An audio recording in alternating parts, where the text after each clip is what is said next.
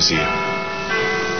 Here in the grim stone structure on the Thames, which houses Scotland Yard, is a warehouse of homicide, where everyday objects, a picture frame, a coat hanger, a file folder, a baby buggy, all are touched by murder.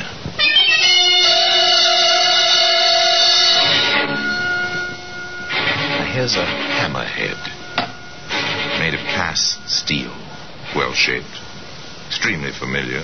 The front end blunt, solid, designed for driving nails. The clawed prongs at the rear for pulling nails. Very practical, very, very, very familiar.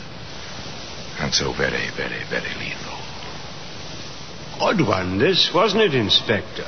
Just a little extra patience, a little extra routine work, Cross. That's one way to look at it, sir. I prefer to remember it as the case which began with almost two dozen disappearances and wound up with one killer who used a hammer with purpose. Well, today that hammerhead can be seen here in the Black Museum.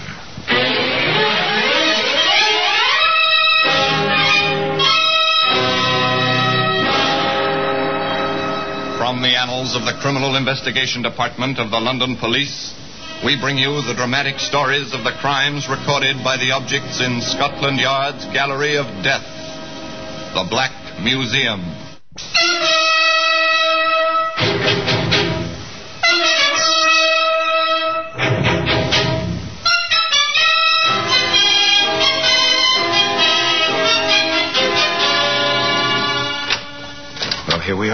In the Black Museum, Scotland Yard's Museum of Murder. Beyond these walls, the Thames seethes with a commerce which is life to London. Within these walls, where some of the river's dampness exudes from vaulted stone, there is quiet, very sinister quiet. The kind of silence which inevitably surrounds objects touched by horror and fear. Yes, here lies death. Behind glass doors, peaceful, inanimate objects on deal tables. The authorities have provided suitable identification in labels and neatly lettered cards. The motives, actions, and the reasons why these objects rest here now were all provided by murderers. Here's a calendar. It's the usual 12 page printed piece with a picture of a pretty girl to decorate it. The holidays are marked as usual in red. One other day is marked as well the day and date of a murder. Strangely, that red circle led to capture and conviction, of course, to execution. Ah, here we are. Here's, here's the hammerhead I told you about. It's an efficient tool. It's hammerhead, type used by generations of carpenters, by millions everywhere for work around the house. Hardly a home is without one. And one would expect that a story involving such a tool would begin in somebody's home. On the contrary, this tale begins in the direct antithesis to a home. It begins in a London railroad station. Let me have my bag, will you? Yes, sir.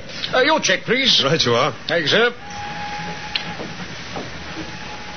Here it is, sir. Hey, that's not my bag. Mine's a Gladstone. I'm sorry, sir. Uh, just let me see the checks. Oh, What's wrong? Are you sick? no, no, sir. Just my hand. You cut yourself? That's blood. Yes, I, I know. But it's not a cut, sir. It's from the bag. Well, open it, man. Don't stand there. Yes, sir. It doesn't seem like much of a lock on it, sir. Oh. What does, what does one do now, sir? When you find part of a body in a valise, you call the police, of course. What else? Yes, uh, please wait. Yes, I- I'll call them. Yes, call the police. Start the wheels moving, the wheels of police routine, which grind slowly but inevitably toward discovery.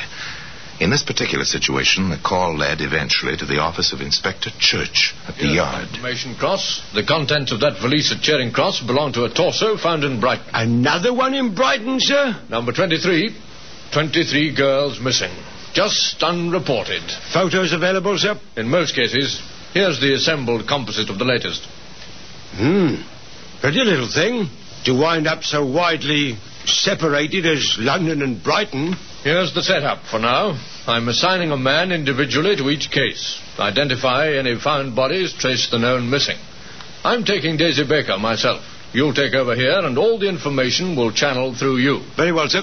Why the Baker girl for yourself, sir? Oh, she is, or was, the common law wife of Jamie Marsden. That one. Remember him? Oh, picked him up in his first conviction myself. Rather a long record, hasn't he, sir? All petty crimes, short sentences. In any case, the Baker woman's been reported missing by her sister. It might be worth a trip to see the sister. Name is Crandall, Ruth Crandall. Before I drop in in Marsden, I think I'll visit the lady. A routine call to inquire the reasons for a woman's worry about her missing sister. Inspector Church found Ruth Crandall at home.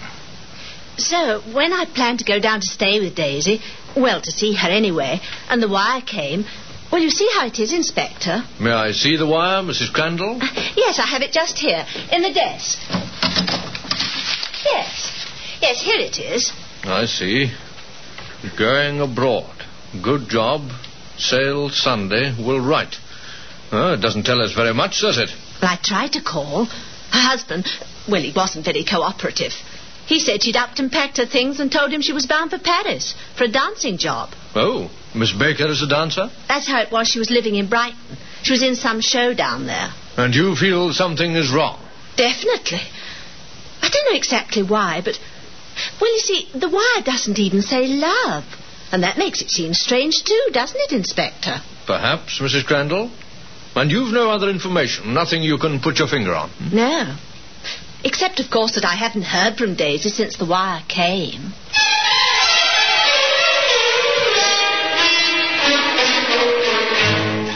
Inspector was puzzled. None of it felt right. None of it conformed at all to the usual pattern. Ruth Crandall had nothing factual to go on, and a woman's instinct is never evidence on which to base an arrest or a conviction.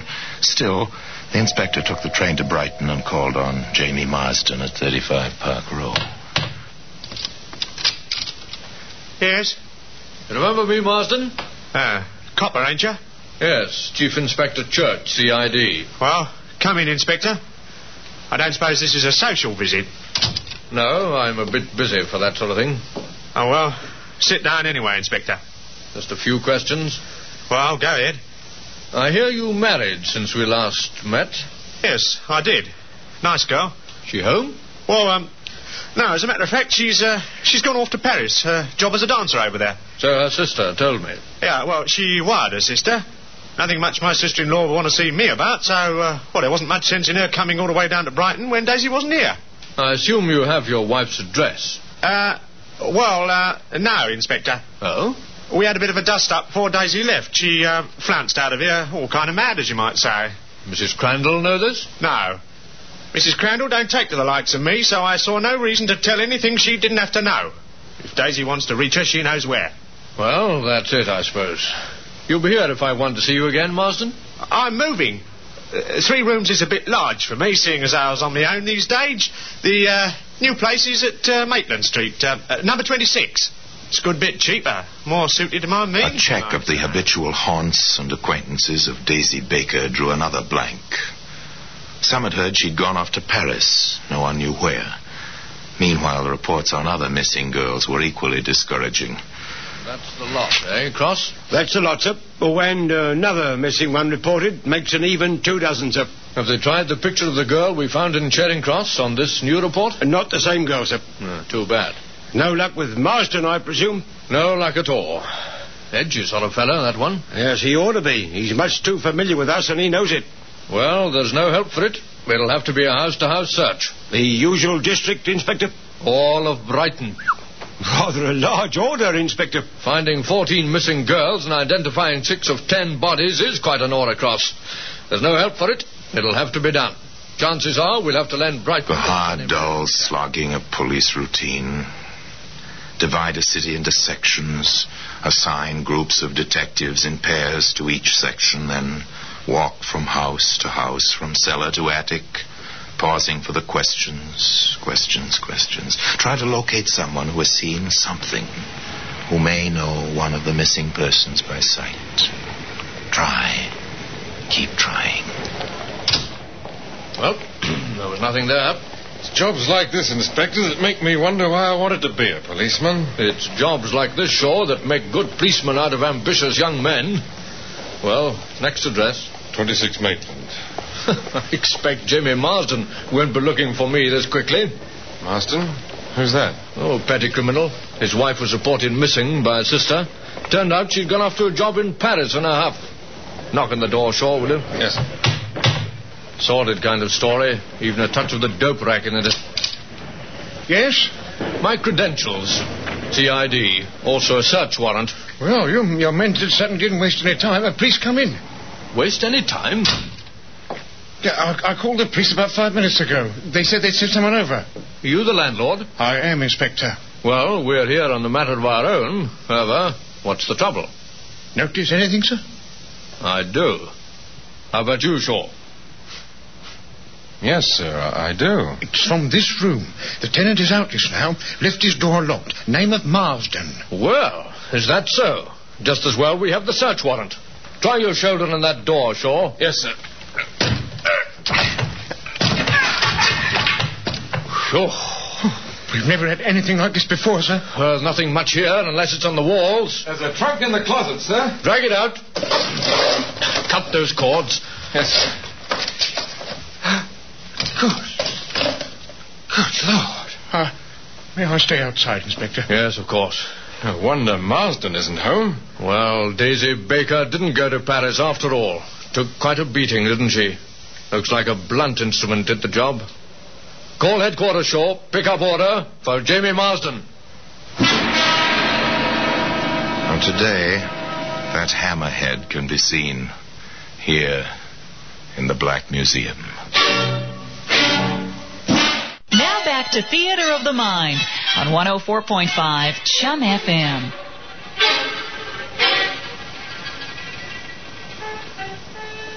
The wires were alive with a search for Jamie Marsden. Somewhere in England, the little petty thief was hiding. And sometime he would be found. According to Chief Inspector Church, The man almost undoubtedly killed Daisy Baker. And there's no question that he had her body in that trunk moving it with him. an inquiry into the whereabouts of missing girls had blossomed into a full hunt for a murderer.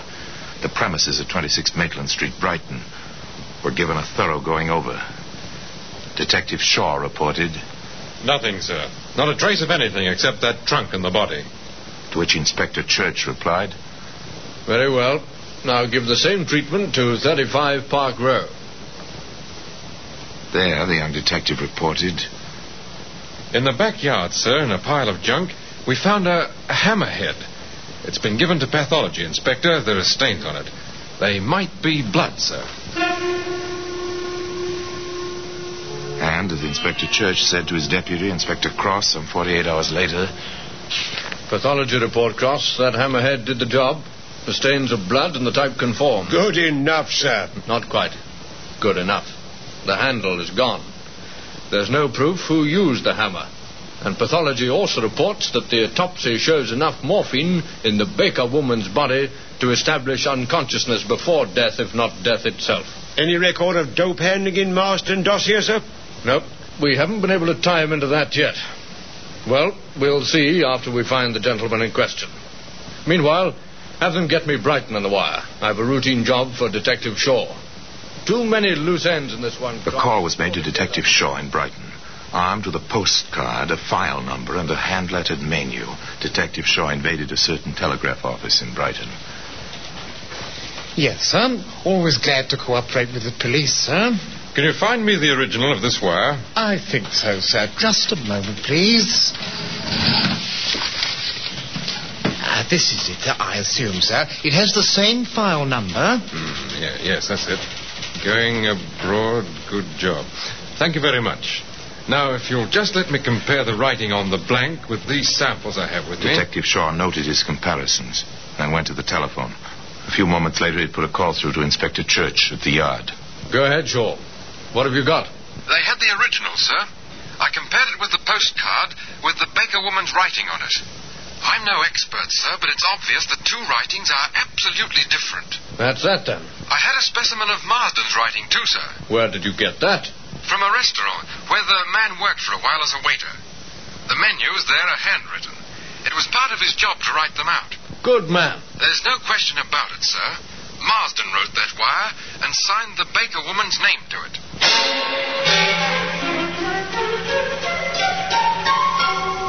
Another link in the chain rapidly forging itself around Jamie Marsden, but still no Jamie Marsden. Every policeman in England's carrying the man's picture and descriptions up. How long is it going to take to bring the picture and the man together? Not too long, Inspector. In fact, within 24 hours.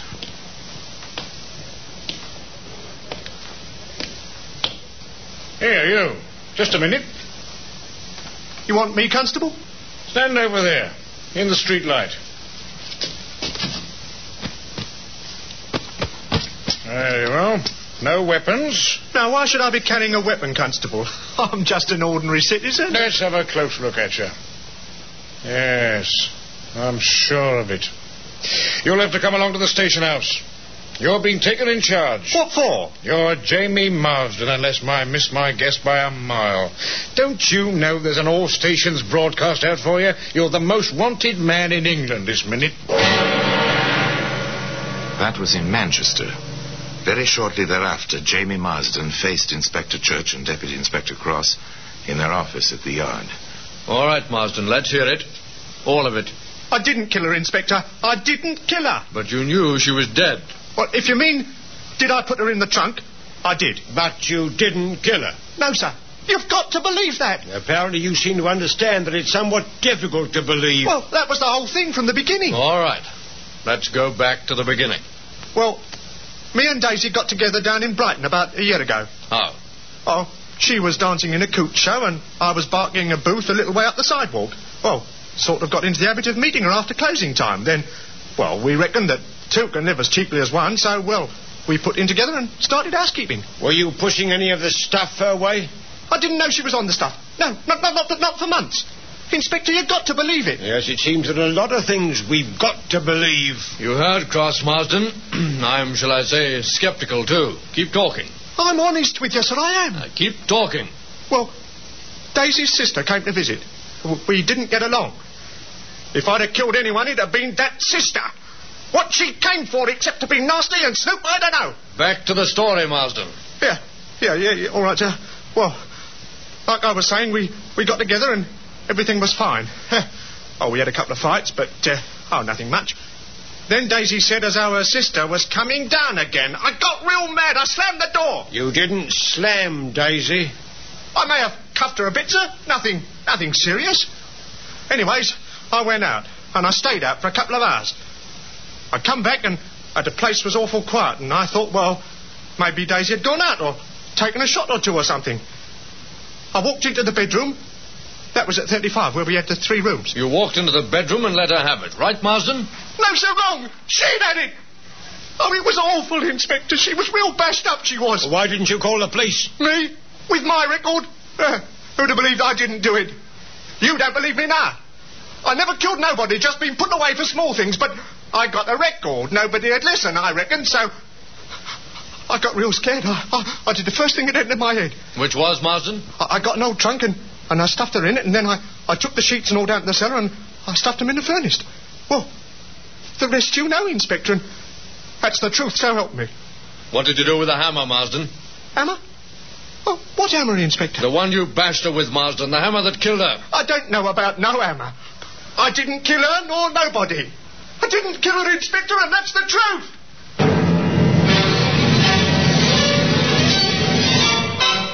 They worked on Jamie Marsden for three days. They tried every trick, every question they could think of, but no one could shake his denial. Jamie Marsden insisted he had not killed Daisy Baker, and that was that. Weary and exhausted, Chief Inspector Church faced his deputy. You know, Cross, I'm almost beginning to believe Marsden myself. If he did kill her, it's completely out of the pattern. His kind of criminal almost never kills. I know. But somebody killed her.